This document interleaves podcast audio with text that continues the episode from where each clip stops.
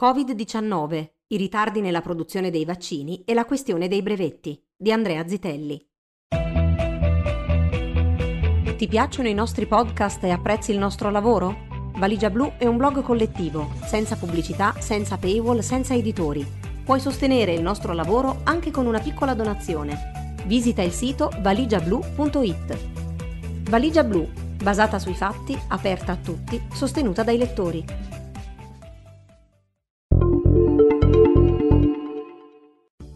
Le complicazioni nella strategia vaccinale nell'Unione Europea, tra problemi burocratici, ritmi differenti nelle campagne vaccinali degli Stati membri e consegne delle dosi più lente di quanto previsto, hanno fatto sì che il vecchio continente risulti in ritardo nella lotta alla pandemia di Covid-19 rispetto ad altre realtà, come ad esempio Regno Unito, Stati Uniti ed Israele.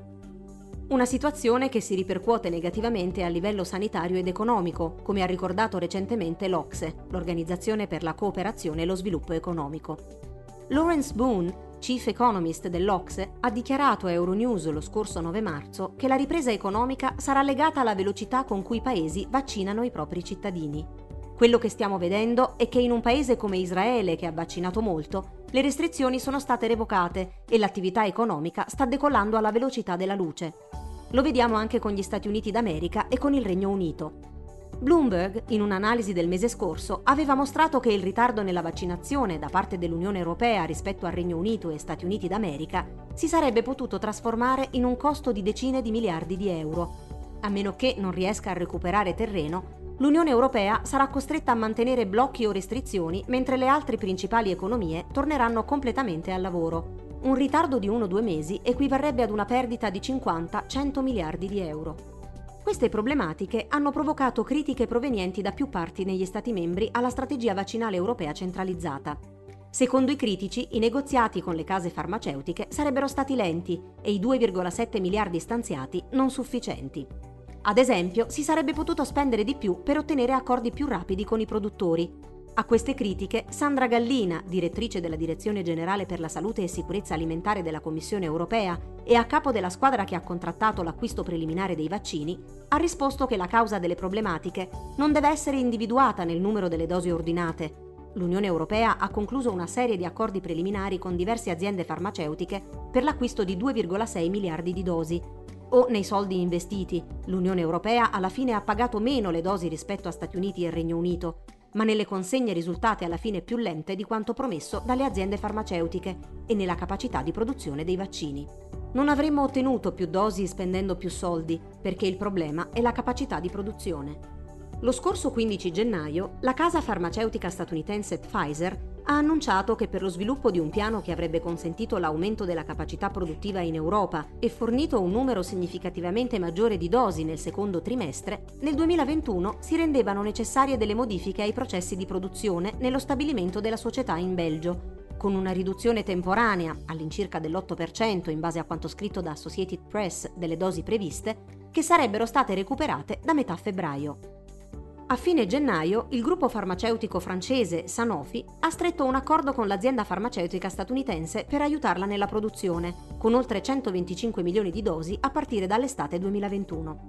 Sempre a gennaio, AstraZeneca ha informato che per problemi di produzione in due stabilimenti nei Paesi Bassi e in Belgio, dove viene prodotta una delle parti del vaccino destinato all'Unione Europea, avrebbe fornito nel primo trimestre del 2021 meno dosi di vaccino, con una riduzione del 60%.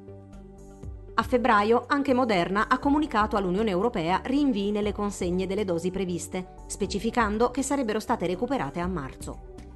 La notizia di questi ritardi è stata commentata con una netta presa di posizione da parte della commissaria europea alla salute Stella Kyriakides.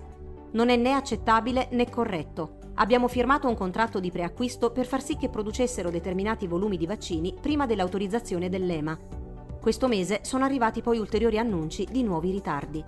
Secondo un documento visionato da Reuters, AstraZeneca ridurrà la sua previsione di fornitura di vaccini all'Unione Europea nel primo trimestre del 2021, prevedendo di consegnare 30,1 milioni di dosi entro la fine di marzo e altri 20 milioni ad aprile. Il 25 febbraio il CEO di AstraZeneca, Pascal Soriot, aveva detto al Parlamento europeo che la società avrebbe tentato di fornire 40 milioni di dosi entro la fine di marzo. Nel frattempo, il 15 marzo, la somministrazione del vaccino AstraZeneca è stata sospesa a livello precauzionale in diversi paesi europei, tra cui Germania, Francia, Spagna, Italia, dopo alcune sospette reazioni avverse gravi, in attesa di un parere dell'Agenzia europea per i medicinali, EMA, prevista per giovedì 18 marzo. Ad oggi, all'interno dell'Unione Europea, sono state distribuite più di 60 milioni di dosi di vaccini e oltre 46 milioni sono state somministrate, con percentuali differenti nei Paesi membri. Proprio sul ritardo dell'Unione Europea alla lotta al nuovo coronavirus rispetto ai programmi prefissati, lo scorso 10 febbraio la Presidente della Commissione Europea, Ursula von der Leyen, davanti al Parlamento Europeo ha affermato siamo arrivati in ritardo nel concedere l'autorizzazione. Eravamo troppo ottimisti riguardo alla produzione di massa e forse abbiamo anche dato per scontato che le dosi ordinate sarebbero effettivamente arrivate in tempo. Dobbiamo chiederci perché e quali lezioni possiamo imparare. Tra le lezioni citate da von der Leyen c'è proprio quella legata alla produzione in massa di vaccini. Eravamo tutti molto concentrati sullo sviluppo del vaccino ed è giusto che sia così, ma nel complesso abbiamo sottovalutato le difficoltà insite nella produzione di massa. Come ha ricostruito Pagella Politica, l'investimento di oltre 2 miliardi e mezzo dell'Unione Europea negli accordi preliminari con sei case farmaceutiche è stato indirizzato infatti per supportare economicamente le fasi di pre-produzione dei vaccini. La produzione di un nuovo vaccino richiede normalmente dai 5 ai 10 anni. Lo abbiamo fatto nell'arco di 10 mesi. Si tratta di un importante risultato scientifico di cui dovremmo essere orgogliosi, ma la scienza ha in un certo senso superato l'industria. La produzione di nuovi vaccini è un processo estremamente complesso. Semplicemente non c'è modo di creare un impianto di produzione dall'oggi al domani. Inoltre, i vaccini in questione contengono fino a 400 componenti e più di 100 imprese sono coinvolte nella produzione, ha continuato la Presidente di Commissione. Per cercare di recuperare questo ritardo, von der Leyen ha annunciato l'istituzione, sotto la guida del commissario per il mercato unico Thierry Breton, di una task force il cui compito è aumentare la produzione industriale di vaccini. L'industria deve stare al passo con la scienza. Lo stesso giorno ha annunciato l'avvio di un nuovo progetto chiamato HERA, Health Emergency Response Authority, che tra i vari obiettivi si prefigge anche quello di sostenere la produzione rapida e di massa di vaccini per la Covid-19 adattati o nuovi. Abbiamo a che fare con vaccini a mRNA completamente nuovi, mai prodotti su larga scala prima di ora, uno degli attuali colli di bottiglia è ad esempio legato a due sole molecole sintetiche. Se avessimo solo 250 grammi in più di queste molecole, dicono le aziende, si potrebbe produrre un milione di dosi di vaccino in più. Questo è il motivo per cui abbiamo bisogno di un maggiore coordinamento sulla fornitura di ingredienti chiave. Dobbiamo migliorare la capacità di aumento della produzione e rafforzare la cooperazione tra il settore pubblico e quello privato. E questo sarà il compito principale di HERA, ha concluso la Presidente della Commissione. Come raccontato da Christopher Rowland sul Washington Post, l'aumento della richiesta e la produzione di sostanze precedentemente di nicchia per lo sviluppo dei vaccini contro il nuovo coronavirus a mRNA per una campagna vaccinale globale è stata ed è una delle sfide più complesse da affrontare anche per il governo statunitense. Un'enorme domanda ha colto infatti impreparati i fornitori di queste materie prime, Drew Weissman, ricercatore noto per i suoi lavori scientifici sull'RNA, da cui sono stati poi sviluppati i vaccini a mRNA contro la Covid-19, ha spiegato al giornalista che la difficoltà maggiore sta nel trovare i lipidi per produrre le nanoparticelle lipidiche, aggiungendo che questi problemi nella catena di approvvigionamento avrebbero potuto essere previsti sia da parte del governo, che avrebbe dovuto finanziare anche i fornitori di materie prime necessarie per produrre vaccini, proprio come ha fatto fornendo miliardi di dollari in contratti anticipati per le grandi aziende farmaceutiche produttrici di vaccini, sia da parte delle aziende farmaceutiche, che avrebbero dovuto sapere che questo sarebbe stato un problema e avrebbero dovuto iniziare l'anno scorso a parlare con le aziende di lipidi. Attualmente, si legge in uno studio pubblicato sull'Ancet, pochi paesi hanno la capacità interna di produrre rapidamente i vaccini Covid-19 da soli. Per questo c'è bisogno che le aziende condividano attivamente conoscenze, tecnologia e dati con i produttori nazionali. AstraZeneca e Novavax hanno accordi di questo tipo con il Serum Institute of India, Johnson Johnson con Aspen Pharmacare in Sudafrica Tuttavia, i termini di queste partnership, inclusa la misura in cui i produttori autorizzati possono negoziare i propri accordi di fornitura con i paesi, non sono trasparenti. Come ha raccontato però European Data Journalism durante un'audizione che si è svolta al Parlamento europeo lo scorso 25 febbraio, i dirigenti delle case farmaceutiche hanno manifestato la loro opposizione al sistematico trasferimento di know-how a terzi, al di fuori dei partenariati da loro coordinati, ritenendolo troppo oneroso. Le aziende subappaltano a ciascun partner una o più fasi della filiera produttiva, che sono essenzialmente tre. La creazione della sostanza biologica, il liquido da inoculare nei pazienti, ossia il vaccino vero e proprio, la formulazione, la stabilizzazione della sostanza e l'infialamento, il versamento della sostanza nei flaconi.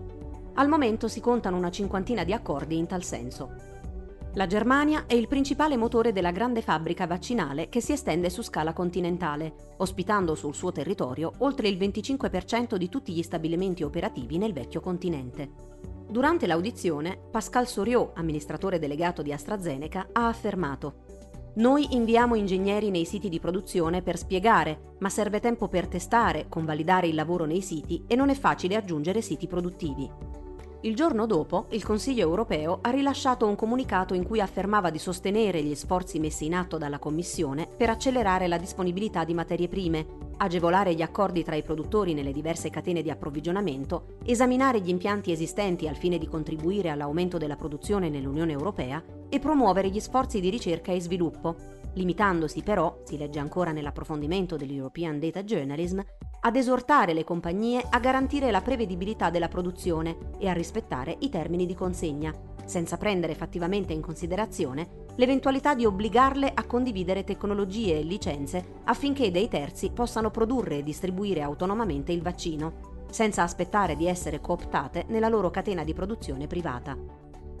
Aumentare la produzione dei vaccini contro il nuovo coronavirus per soddisfare la domanda globale è una sfida enorme, con conseguenze sanitarie ed economiche non solo per i paesi ricchi, ma anche e soprattutto per i paesi a medio e basso reddito. Ai primi di marzo, in una lettera pubblicata sul Guardian, il direttore generale dell'Organizzazione Mondiale della Sanità, Tedros Adhanom Ghebreyesus, ha ricordato che la stragrande maggioranza delle oltre 200 milioni di dosi somministrate nel mondo si trova in pochi paesi ricchi e produttori di vaccini, mentre la maggior parte dei paesi a reddito medio e basso guarda e aspetta. A ciò bisogna aggiungere che i paesi ricchi hanno ordinato così tante dosi di vaccino contro il nuovo coronavirus che presto avranno molte centinaia di milioni di dosi in eccesso, si legge su Science Magazine. Stanno emergendo nuove varianti che sembrano essere più trasmissibili, più mortali e meno suscettibili ai vaccini. La minaccia è chiara Finché il virus si diffonde ovunque, ha maggiori opportunità di mutare e potenzialmente di minacciare ovunque l'efficacia dei vaccini. Potremmo finire di nuovo al punto di partenza, continua la lettera del direttore generale dell'OMS. Ghebreyesus ricorda che è stata firmata da capi di Stato, agenzie internazionali e gruppi delle società civile una dichiarazione sull'equità del vaccino che invita i governi e i produttori ad accelerare i processi di regolamentazione e aumentare la produzione, ma il potenziamento della produzione non avverrà da solo. Per questo motivo, qualsiasi opportunità per sconfiggere questo virus dovrebbe essere sfruttata, che si tratti della condivisione delle dosi, preordinate, di una condivisione volontaria da parte delle aziende di tecnologia o della licenza o della rinuncia ai diritti di proprietà intellettuale, come suggerito dal Sudafrica e dall'India, dobbiamo fare tutto il possibile. Proprio su quest'ultimo punto, il direttore generale dell'OMS specifica che rinunciare temporaneamente ai brevetti da parte delle aziende produttrici non significa che quest'ultime perderanno qualcosa. Come durante la crisi dell'HIV o in una guerra, alle aziende verranno pagate le royalty per i prodotti fabbricati. Se una rinuncia temporanea ai brevetti non può essere decisa ora, durante questi tempi senza precedenti, quando sarà il momento giusto? ha sottolineato Tedros Adhanom Ghebreyesus. Come abbiamo scritto in un precedente articolo, lo scorso ottobre India e Sudafrica hanno chiesto all'Organizzazione Mondiale del Commercio di sospendere temporaneamente i brevetti su alcuni farmaci e sui vaccini anti-Covid-19 per fare in modo che possano essere prodotti e distribuiti più velocemente senza vincoli legati alle aziende farmaceutiche. Si tratta di una proposta contrastata da tempo da diversi paesi ricchi, come Stati Uniti, Gran Bretagna ed Unione Europea, perché la sua approvazione soffocherebbe l'innovazione nelle aziende farmaceutiche, privandole dell'incentivo a fare enormi investimenti in ricerca e sviluppo.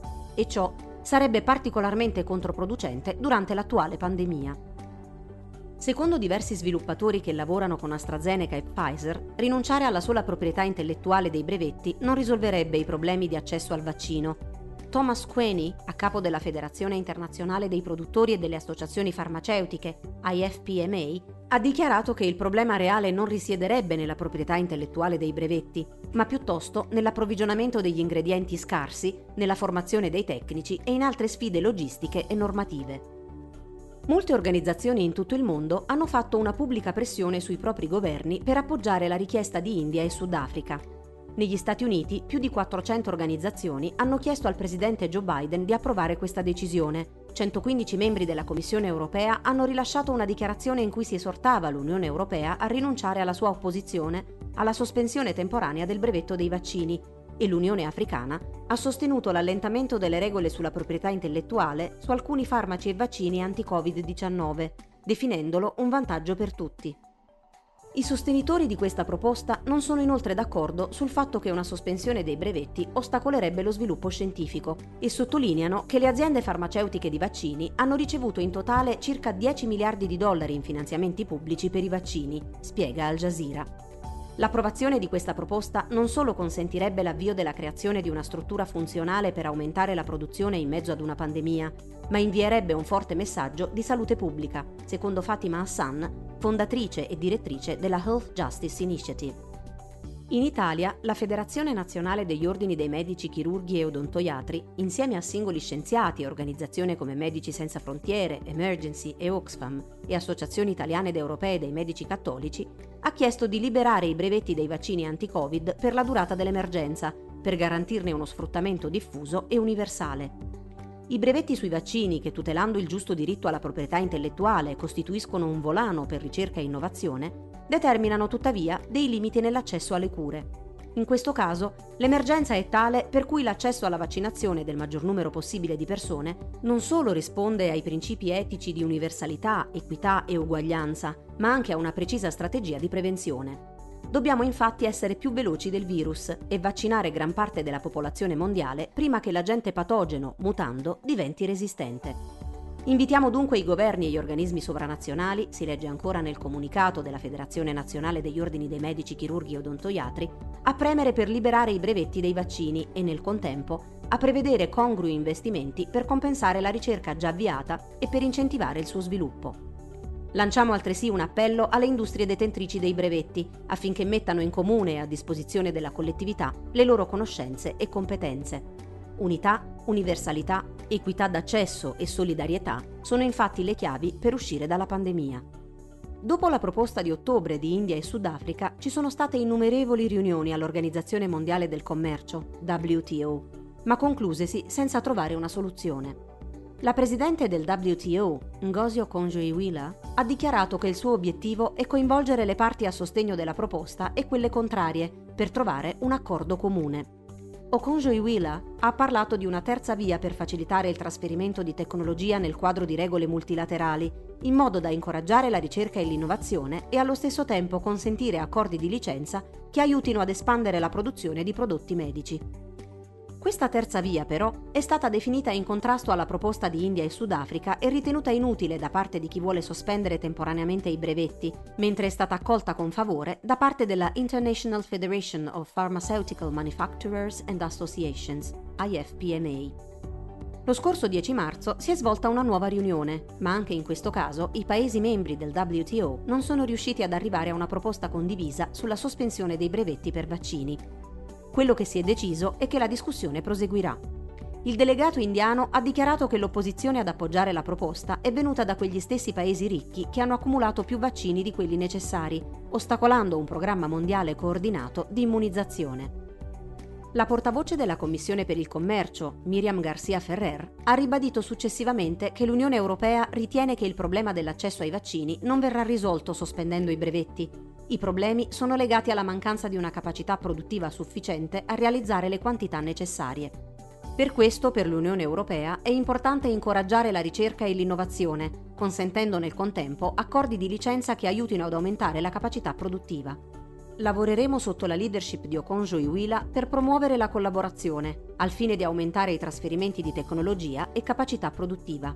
Nel caso poi ci siano problemi nella condivisione volontaria delle tecnologie, ha continuato Ferrer, siamo lieti di discutere nel quadro della WTO quali altri mezzi abbiamo, all'interno della flessibilità permessa dall'accordo Trade Related Aspects of Intellectual Property Rights, cioè il Trattato internazionale per la tutela della proprietà intellettuale, come la licenza obbligatoria dei brevetti senza il consenso del titolare. Per l'opposizione USA, Unione Europea, UK, Giappone, Brasile, Canada, Svizzera, Australia e Singapore, la richiesta di India e Sudafrica, appoggiata dalla stragrande maggioranza dei paesi del WTO, di sospendere i brevetti su vaccini e trattamenti anti-Covid non è stata approvata. Siamo di fronte ad una pesante e pericolosa battuta d'arresto per il diritto alla salute della comunità mondiale, ha dichiarato Vittorio Agnoletto, portavoce della campagna europea Diritto alla cura, Nessun profitto sulla pandemia, Right to Cure, che punta a rendere accessibili a tutti i farmaci e i vaccini anti-Covid-19. Anche dopo un anno di pandemia e 2 milioni e mezzo di morti, vediamo ancora alcuni governi negare che togliere i monopoli sui medicinali per la Covid-19 aiuterebbe ad aumentare l'accesso delle popolazioni alle cure necessarie, ai vaccini e ai test, ha commentato Christos Christou, presidente di Medici Senza Frontiere International.